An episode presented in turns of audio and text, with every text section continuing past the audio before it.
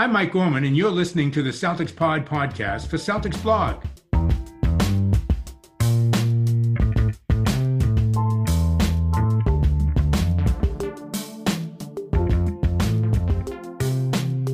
What's up, everybody? Happy Monday. As usual, I'm joined by Mister Greg Manakis, who's back off his vacation as well. You know, him and Will are international men of mystery.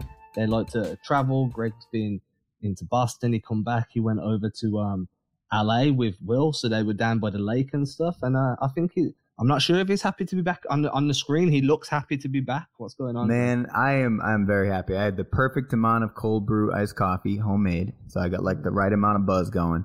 And also, it's it's our guy Will's birthday today, so shout out, happy birthday to Will. Um, that's my boy. It's my best friend. We've been friends since we were two years old. Um, so happy birthday, bro. Um, can't wait to celebrate. We're actually going out to dinner tonight. So Will, I, I've been jealous of y'all because I've been really looking forward to the pods with you guys, the three-man pods we were doing over the summertime, which we haven't been able to do. So I've been checking in on the two pods that you were able to do with him. I just I just been missing out, man. I got FOMO. Got FOMO. But I'm happy you're back, man. It's been a while. And like I said, I like the rotation we've got. So when we don't get to do one one week, I do notice the kind of the not being able to get your insight and we can have a laugh. But before we jump in any further, I know you've got a few bars you want to spit for Will's birthday. And oh, I was going to save it to the middle of the podcast, but uh, you just look far too comfortable for my liking, man. So I thought I'd throw you in the deep end. All right, let's do it. All right, ready? You know I gotta wish my man Will a birthday, so full of joy he forget about his worst days. I'm talking back when we were kids, always Thursday. Can't get specific or he would probably hurt me. We used to talk back in the trap about a podcast. We had Keen and Kale vibes, we were all that. Now we handling the rock, can't pass the ball back. Happy birthday, bro, hope we never fall back. Uh... But sometimes it happens. I hope that it doesn't. We building that fire. The pot is the oven. Transitions are tough. Years are dirty like dozens. Best host in the game. End the discussion. Get money like Terry, like Hornets. We buzzing. Dancing competitors. Boogie like cousins. I'll say it again. If at first you were bugging, best host in the game. We can end the discussion. Happy birthday, bro. See, now that was a, that was a proper birthday song. That blows out happy birthday to you. Uh, I like it, man. I like it. I think I'm gonna have to push back on that best host in the game, but uh, the rest of it, the, the rest of it, like that. No disrespect, Will. The rest of it's on fire. I like the way we start off this podcast strong today. Let's get it. Let's get it. Yeah, you. I mean, you guys are definitely, you know, one A, one B. You're both right up there, best host nah, in the Will, game. Will's got sure. um, Will's got a, a good charisma to him that I lack. So uh, I'm not even. I'm not even gonna dispute it, man. I'm not. You know, I've got enough self awareness to know. Uh, I can't dispute, man. I'm just pushing back. Just yeah, but you got the accent, man. You got the accent. That's like your. Those are your peacock feathers. That makes you stand out. Yeah, it's not. It's not what I want to stand out for, but it's there and it works. So you know, we we just take it as we can. You take what you can get at this point. So I wanted to jump into it. I know that I want to feed off what mine and Will's discussion ended with on the last podcast, which was two K ratings. Okay. And obviously, we got more things that we can discuss that are actually basketball related. But from me, I saw today, scrolling through the Twitter feed, as you do in the Twitterverse, and just ignoring all the negativity that you can find. And I saw that DeMar DeRozan had been given a ninety overall rating in mm. in two K twenty-two. And as I said, I was ignoring negativity, but now I'm about to be a little bit negative because to me, that is an insult to Jason Tatum.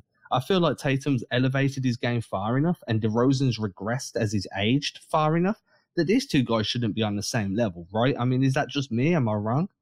I mean, DeRozan definitely had one of his best years this past year. Um, he showed a lot in terms of his ability to be a pick-and-roll creator. Uh, one thing, so I was actually talking with Seth Partnow of The Athletic um, yesterday, and we were actually talking about DeRozan, and we were talking about Tatum and their their ability to make reads versus manipulate defenses, right? So DeRozan, I think, really took a step and able to not only make reads and pick and rolls, but he was really starting to manipulate defenses and pick and rolls and just get whatever he wanted and create for other people. And I think that is what Tatum is currently lacking to make him like a true, true superstar. He's making the right reads right now, right? He can see that uh, skip pass over the corner off a pick and roll, but he's not yet manipulating. And I think DeRozan, because he's so seasoned as a as a ball handler now, I could see why you would put him on the same levels as Tatum, just because he he it can be very, very efficient with his ability to create for other people. But having said that, it's ridiculous. Jason Tatum is far better than DeMar DeRozan, and either Tatum needs to be higher, DeRozan needs to be lower, but they are not the same level. So I'll give you that when you're talking about DeRozan's ability to kind of understand when double teams are coming and make decisions that little bit quicker, because he's had the ball in his hands for longer in the league. The game's a bit slower to him. I was reading something on biomechanics um, and like mental speed yesterday for something I'm working on for an, a different outlet. And the way it got broke down in this piece I was reading was um, mental speed is your ability to perceive, process, and act accordingly on to a very specific piece of information. So in basketball sense, that would be a double team coming at you. You perceive the double team, you process what angle it's coming from and who's available and what passes are now available, and then you act and make the right read accordingly. And that is something that you develop through repetition, through chunking, which is where you take a, a large piece of the puzzle and look at each piece of the puzzle individually and repeat that until you understand it before moving on. Similar to saying, um, I don't know, a pick and roll, if you chunk that would be a screen is set, the player comes over the screen, or reject. Yeah, we won't talk about rejecting. The player comes over the screen, then the screener rolls. Well, now you've broke down a pick and roll and you've chunked it into three parts, and that's how you build that mental speed. So I'll give DeRozan that. I'll accept that DeRozan is more, more has more mental speed at this juncture, but he doesn't have the three-level scoring ability that Tatum does. I, I mean, DeRozan is pretty much a predominantly long mid-range pull-up two type of guy. He can get some work done down at the rim. His three-point shot is far more inconsistent than Tatum's, and I think Tatum edges him out on defense as well, both off-ball mm-hmm. and on-ball. For so sure. I, I was like, yo, DeRozan should be at an eighty-seven if ta- or an eighty-eight. If Tatum's at ninety, DeRozan should be at eighty-eight. Plus, one's on the come-up and one's literally gone over the peak of that mountain. He's already on his way down in terms of physical attributes. Mm-hmm. So uh, I was a little bit like, I just found it a little bit harsh to Tatum, man. For sure. And I'm not a two K guy, but I, I was really enjoying your guys' discussion. You actually made me feel like I understood and cared about what you were talking about last pod, which is pretty interesting because I, I barely played two K in my entire life. But one thing that y'all talked about was the idea of capping people at a number. And I feel like DeRozan right now at a ninety, that's his cap. He's not going to go any higher than he is. If anything this year, that number is going to drop. But Tatum, I could see his number capping at like ninety-three, ninety-four. So I know it's starting at ninety right now, but I think we can all agree by the end of the season, unless DeMar DeRozan proves to be just finding a whole nother level of his game, um, Tatum is going to be at a higher number than DeRozan will be by the year's end. And so he should be. I mean, I'm not saying DeRozan's a bad player by any means, because I still think he's one of the better go-to scorers in the league. You know, he's still DeMar DeRozan. He basically mm-hmm. single-handedly pulled the San Antonio Spurs to multiple wins this year. And I know you're out in Texas right now, so yep. you probably hear more about DeRozan than what I do. Um, Spurs right? fans loved him. Spurs fans loved him. And, um, I mean, he was a guy that I actually thought the Celtics might want to go take a look at because um, he, he offers a lot of what the Celtics need in offense and kind of just like fills in the gaps between Tatum and Brown's skill sets. But alas, he went to the Bulls. I'm actually high on the Bulls this year. I think the Bulls are going to be pretty good. See, I'm a little bit, um, I'm a little bit wait and see on the Bulls. I feel like, um, and I felt like this last year with the Hawks. So, you know, take what I'm about to say with the small pinch of salt that it needs to be taken with. But I'm just, I'm curious to see where everybody's touches come from. When you've got a guy like Vucevic that can play make out of the, um, out of the five above the perimeter, you know, and then you're gonna have Lonzo Ball that is like almost primarily a perimeter creator. He doesn't like mm-hmm. to enter the paint, doesn't like to drive. And then you've got DeMar DeRozan that's going to pressure the mid-range, slightly pressure the rim. I'm just wondering where your penetration and where how you're going to force defenses into unnecessary and unwarranted rotations to open up scoring opportunities. It's going to be solely on Zach LaVine.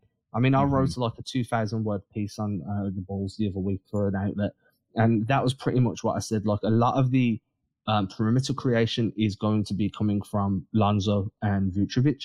But yep. if you want work getting done, if you want rotations being forced, you're going to be a lot of this um, off-ball creation is going to fall on Zach LaVine's shoulders. And when he's your primary scorer, I don't know how much you really want to rely on him being your off-ball creator at the same time.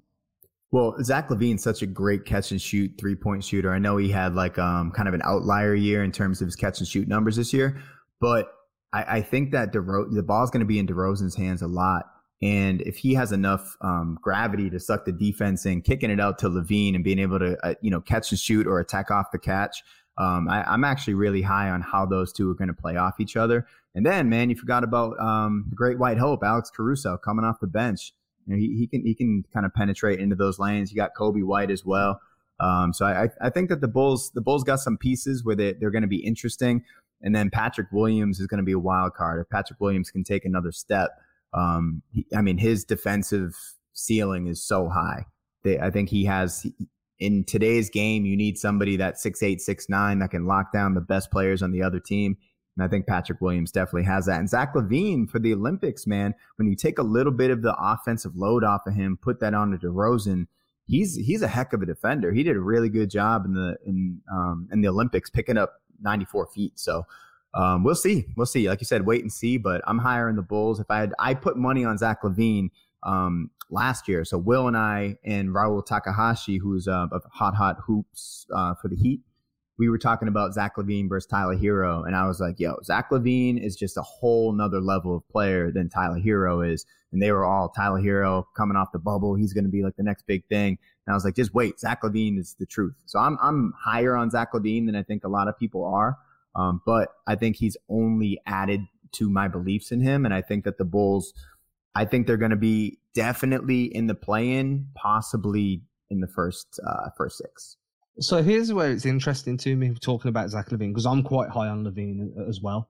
Um, I was on Twitter the other day and Ryan Bernadoni had tweeted out saying, um, what's funny is, and people aren't really ready to hear this, but Zach LaVine is actually makes more sense for this Celtics team than what Bradley Beal does. And the way um, Bernadoni kind of phrased this was, if Zach LaVine had been born in Jason Tatum's hometown instead of Bradley mm. Beal, then that would actually have been better for what the Celtics need. And the timeline of the Celtics, the youth and the development um, trajectory of these guys than what Bradley Beal is. So, and we're going to talk about these extensions in a moment, but obviously Marcus Smart signed an extension. Robert Williams has signed an extension.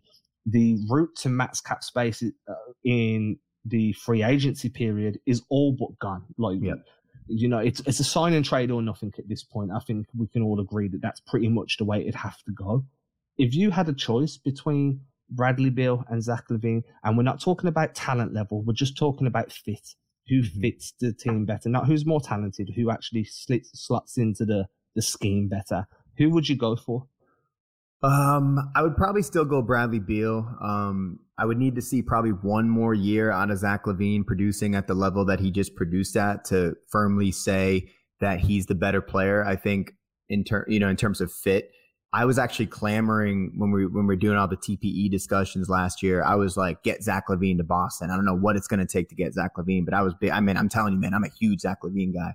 Um, but Bradley Beal just has this polish that Zach LaVine doesn't have right now. Um, his ability to, I mean, when Bradley Beal gets the ball, he's making a decision. It's straight to the rack, or he's like one dribble pull up, and he, he's really good at, at drawing contact as well.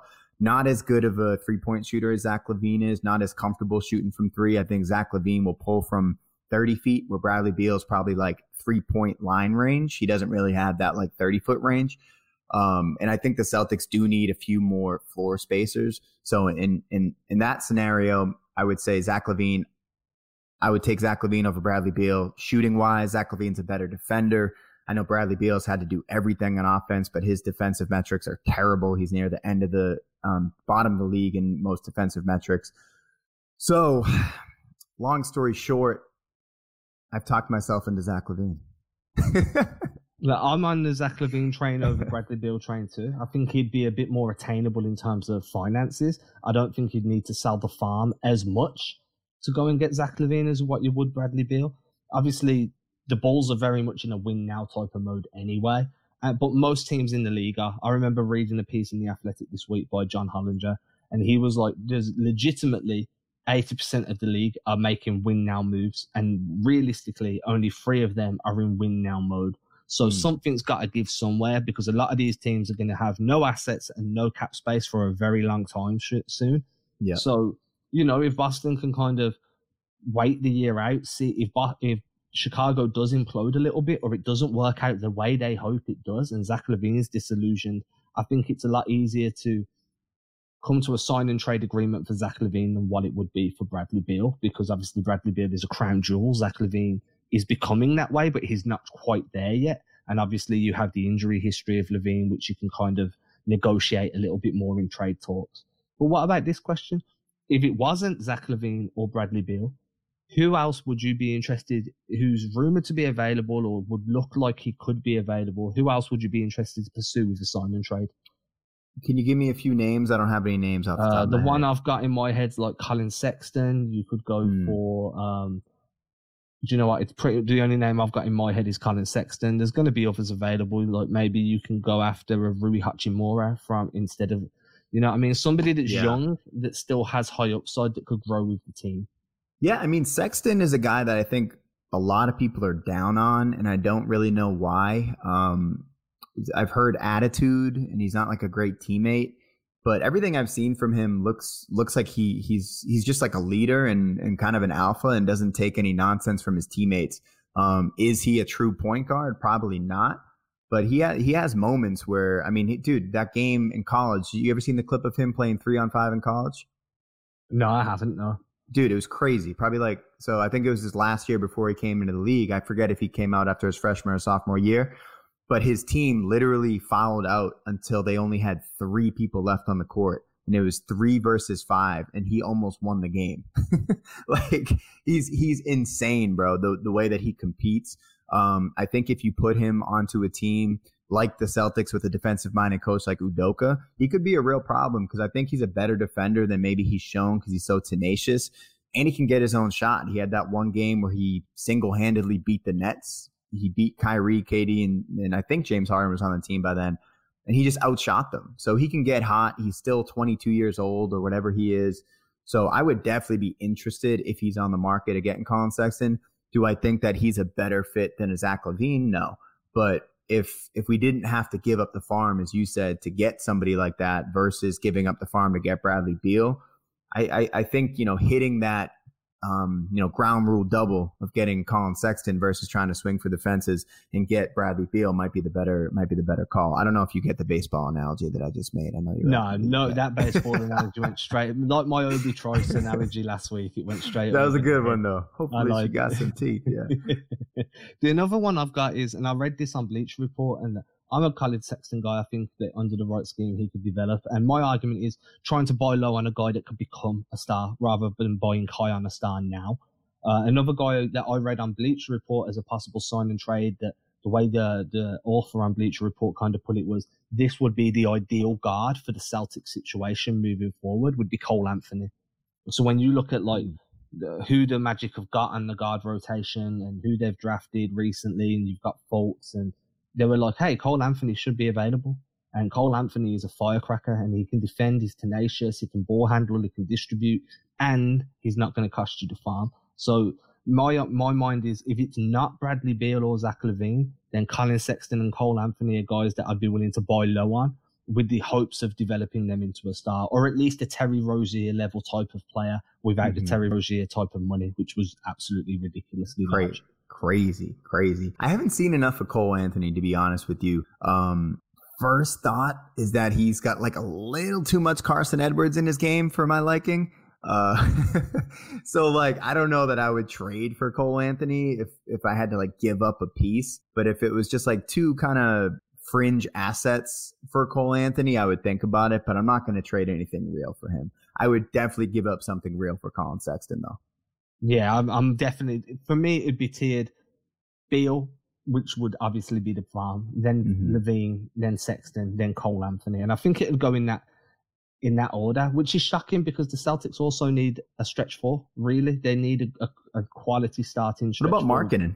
See, I, d- I don't rate him at all. I think he came into the league, had, had a great rookie season, and then never pushed on. And he's mm. lived off that rookie season for a while. And I think now a lot of people have realized, like, hey, this is just a very limited big man. He's a one-skill big man. He's a stand, catch and shoot big, and there's just more to his game than that that he just hasn't been able to develop.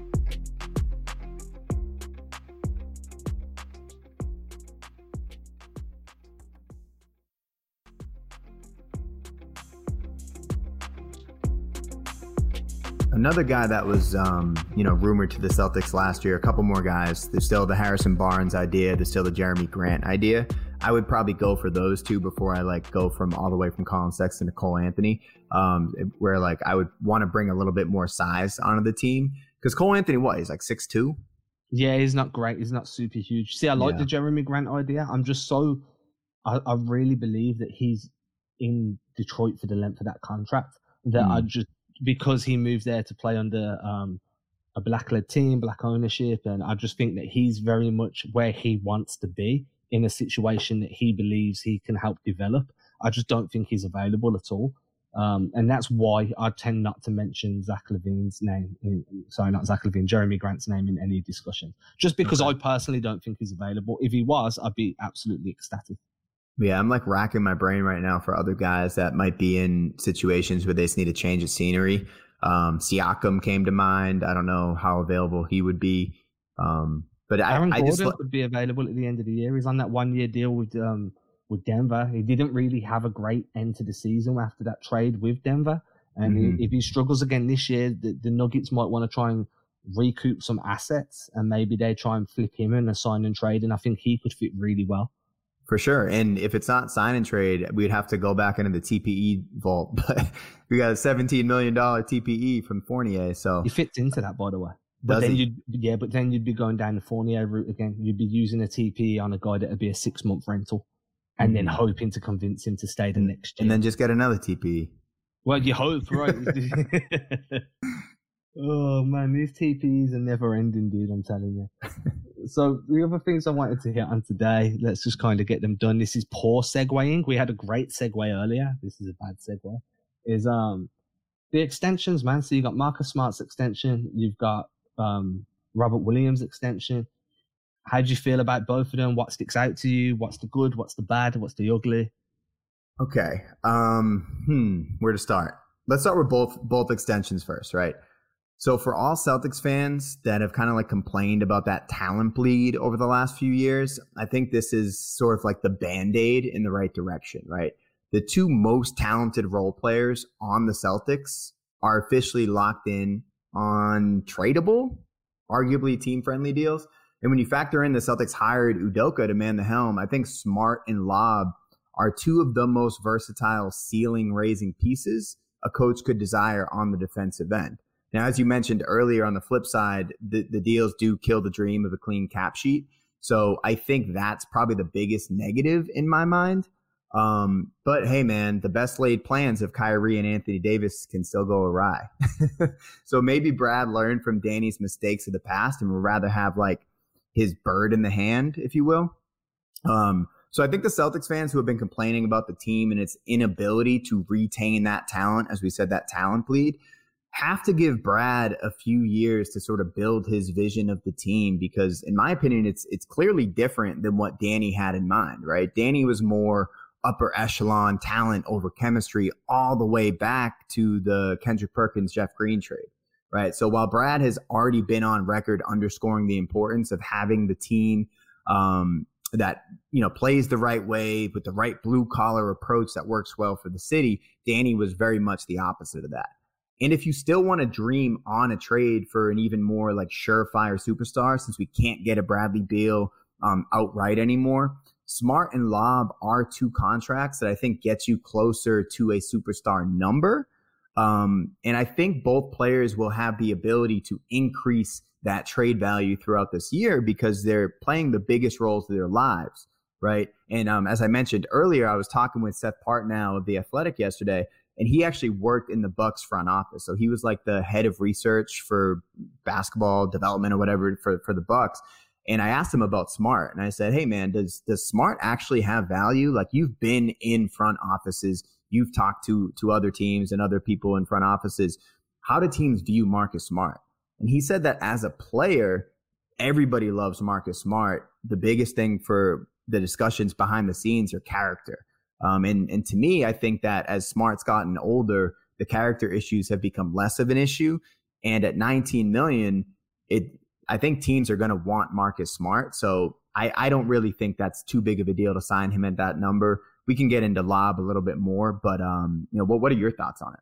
Yeah, so my first thought was any mid-season trade for a star is pretty much out the window because Marcus Smart and Rob Williams' extension don't kick in until next year, which gives you that poison pill kind of um, issue where the team taking Smart and Rob would need the cap space to take them in on their extension level value, whereas the Celtics would only be able to take back the value of their current contracts. So there's a bit of a discrepancy between what the Celtics can take back versus to what the outgoing team have to absorb in terms of money. So I think that all but kills a mid-season trade involving mm-hmm. either of those two guys. Uh, I think that's really important to kind of know because if Bradley Beal becomes available for trade mid-season, it cannot involve Smart or Rob Williams, unless there's some cap finagling that that opens up enough space for the Wizards to be able to absorb that. Maybe it makes it easier because of how much uh, money Brad Beal's on. Maybe it makes it more difficult, whatever.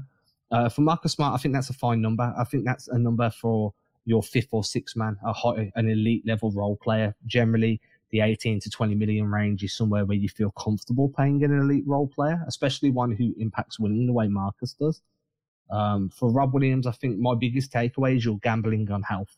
Because if Rob Williams stays healthy and figures out a way to be on the court for eighty percent of the games throughout the season and playoffs, well, he's going to far outplay that contract in terms of impact versus value.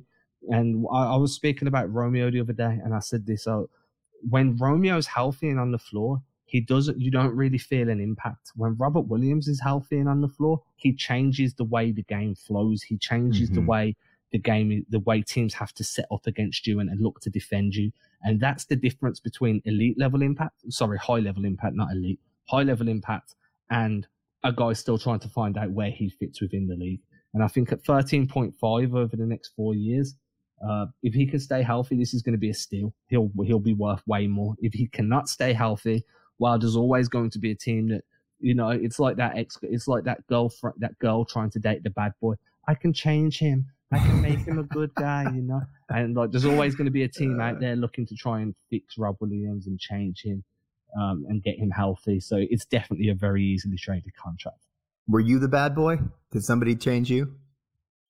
I, I, I, I was, uh, I was changed. I was changed. Um, I love it. I love I, it. Being a parent changes you anyway. I don't think it's uh, like that. That's what calmed me down. But, I feel uh, you. I, yeah. I haven't had that blessing in my life yet, but maybe I, I feel like I'm a changed man now.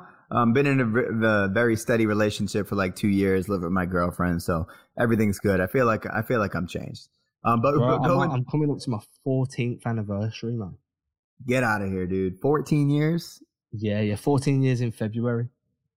That's, I can't even imagine, dude. This is the longest relationship I've ever been in. Before this, I think my longest relationship was like eight months or something. Whoa. It's that rapper life, bro. Yeah, it's that rapper life. Too much uh, Dom Perignon, that's what it is. uh, yeah, but get, getting into uh, Lob, man, and I'll circle back to Marcus. Um, but so I call I call Lob Bobby Bitcoin because he's an extremely volatile asset. But there is a chance that he makes the Celtics richer beyond their wildest belief. Like me, invested heavy in Bitcoin, Ethereum, Litecoin. I'm just hoping that they continue to hit. And I think as long as they have enough peaks, just like as long as Lob have enough peaks, there, there's going to be enough value there where someone's going to be willing to trade for them, as you said, right? The, the bad boy that, that can be changed. So to me, this is very reminiscent of the Warriors getting Steph Curry in twenty in twenty twelve. At his first contract extension. I know right now, twenty twenty, twenty twenty-one, it might seem a bit ridiculous to compare Lob Williams and Steph Curry, but I just wanted to read you an excerpt from an article that was written directly after Steph's initial contract extension. Okay, so bear with me for a second. First, if Curry's ankle is healthy and he's able to stay on the floor, the Warriors will have gotten a real bargain.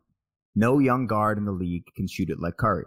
And he's got the potential to be a legitimate leader and all-star over the life of his contract extension.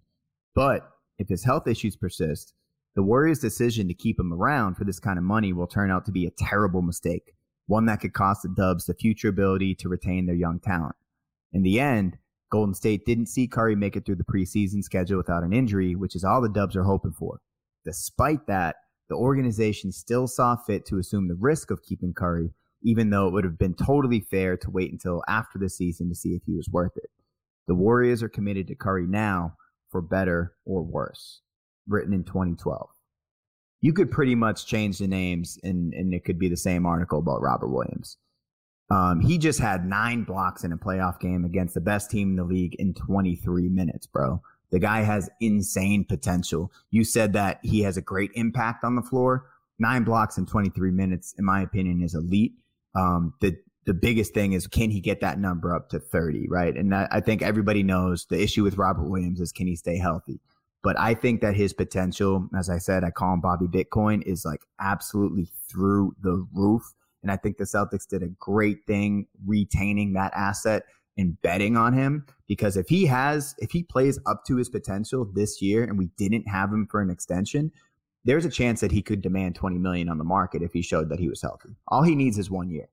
And there was a chance that a team were going to come in and offer him above anyway, like uh, like that sixteen, seventeen mil, just because they see the value of that impact. And, you know, maybe they feel like a different training staff could help him stay healthy. And I know that Brad Stevens has just brought back a former trainer that left to train. Um, he was um, he went over to the Nick Patriots. Then, yeah, then he came yeah. back. So Nick, it's funny, man. Nick, um, his his brother, Brandon, is actually my homie. We, we used to play basketball together. Oh, okay. You got uh, growing up in Boston, man. You know, you get the uh, you get the hookups, dude. Yeah. So maybe maybe we can try and reach out to him, get him on the pod. Yeah, that'd be dope. I'm like, you know, look, those little things that Brad Stevens is doing, trying to strengthen that coaching rotation, like coaching core, strengthen the the skills trainers, the phys- um the physios and the fitness trainers.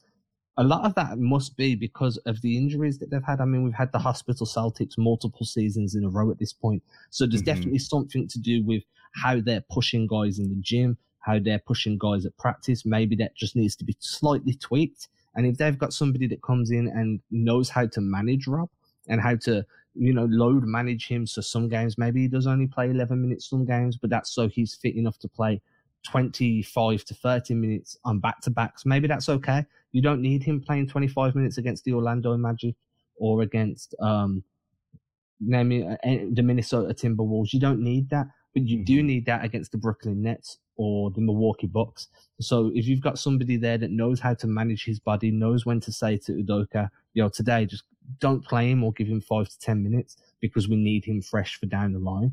Uh, I think that that's where you're really going to see his stock rise, and this deal could look like a, an absolute steal. And to be honest with you, with the optimism glasses on, the rose-tinted glasses, I'm telling myself that it's going to be a great deal, and I'm not allowing myself to start looking at that injury history just yet, because Steph Curry is obviously the best example possible of what can happen when you really double down on a guy that's had a first, a rough first introduction to the league. Yeah, yeah, definitely. And um, getting back to Marcus, um, to me, Marcus has always kind of had that Kyle Lowry potential. And I was going, I did a little exercise and I went back to look at the first seven years in the league. And they're actually like really, really comparable with what Smart has to offer. And a huge argument could be made that Lowry's first seven years were far worse than Smart's. And it was really Lowry in year nine um, when he was traded to the Raptors where he really um, took off. I think he actually took off in year ten. But I mean, that's a long time to be in the league before taking off. He showed flashes of it with the Rockets.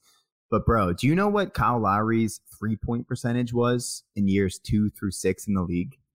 Without pulling up basketball reference, I do not. It was under thirty percent five years in a row. It was like twenty-five, twenty-six percent, which is crazy. Yeah, that's nuts now considering how, how money is from deep. Right. But the number that I wanted to look at was I was like, okay, so Kyle Lowry was a terrible three-point shooter those five years, but he was always around eighty percent from the line. And that's kind of where I'm hopeful about Smart, because he's career seventy-eight percent from the line. I think his first year in the league, he was under seventy, but every other year he's been over seventy. The last two out of the last three, he's been over eighty.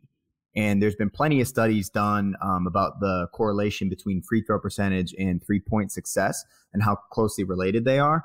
And to me, it's about like the consistency in your form and follow through. And that's why, to me, this is why Marcus is such a streaky shooter. I think Marcus actually has pretty solid form.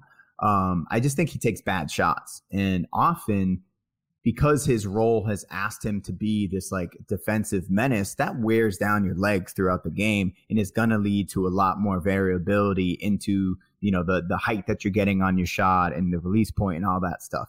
So I think that's why Marcus can go eight for ten in one game when his legs are feeling good and, and the form's perfect and he's at the, the same, you know, height on his release. And then there are some games where maybe he's an inch lower on his jump and that's why he's missing the shots or he's taking bad shots.